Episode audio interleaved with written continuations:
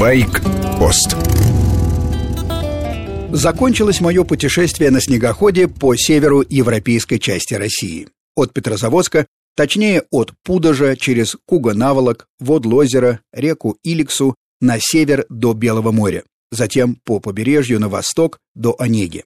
Компания активных снегоходчиков пригласила меня, совершенно незнакомого человека, совершить этот пробег. Бывает же такое, да еще и дали так называемую гостевую машинку, спортивный Arctic Cat Jaguar. Так появилась возможность создать серию снежно-туристических репортажей на Вестях FM. Спасибо Марине Кочетковой, вдохновителю пробега, поклон командору Саше Чаплину и всем остальным девяти участникам, которые терпели все эти дни мои типичные ошибки новичка. В свою очередь, постараюсь быть более снисходительным к начинающим в мотоциклетных пробегах.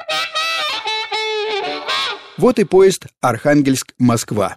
Под перестук колес подвожу итоги путешествия. Несколько дней пути, 12 снегоходов, максимальный суточный переход порядка 240 километров.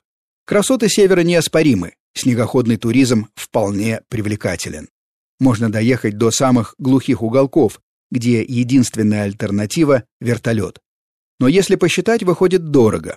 Чтобы доставить собственные снегоходы, например, из Москвы, надо нанимать транспорт. В нашем случае одну фуру, в нее влезает 8 снегоходов, и грузовик покороче, на 4 машинки. В национальных парках надо вполне официально платить сопровождающему инспектору. Запас хода небольшой, даже с канистрами на борту. Расход бензина зависит от мощности машины, тяжести снега и стиля езды. Выходит на марше литров по 25 на 100 километров пути. На длинное путешествие с собой столько топлива вести не получится. Надо планировать подвоз бензина на маршруте. В нашем случае на недельное путешествие расходы на одного участника составили 60 тысяч рублей. Дисциплина – основа безопасности. Есть три главных правила. Первое – движение в колонне. Не видишь в зеркалах огней – притормози, вплоть до остановки. Второе – никогда не ездить в одиночку. В случае поломки или травмы крайне трудно объяснить, где же вас искать среди заснеженных полей и озер. К тому же мобильная связь может в отдаленных местах просто не работать. И третье правило – ездить по водоемам можно только при известной ледовой обстановке. Подледные течения, Впадающие речки и ручьи, незамерзающие болота — все это надо знать, а не просто лететь наугад. Снегоходы могут преодолеть полынью или даже участок открытой воды, но дело это крайне рискованное. Изменить взятое направление уже нельзя, надо знать точки входа и выхода.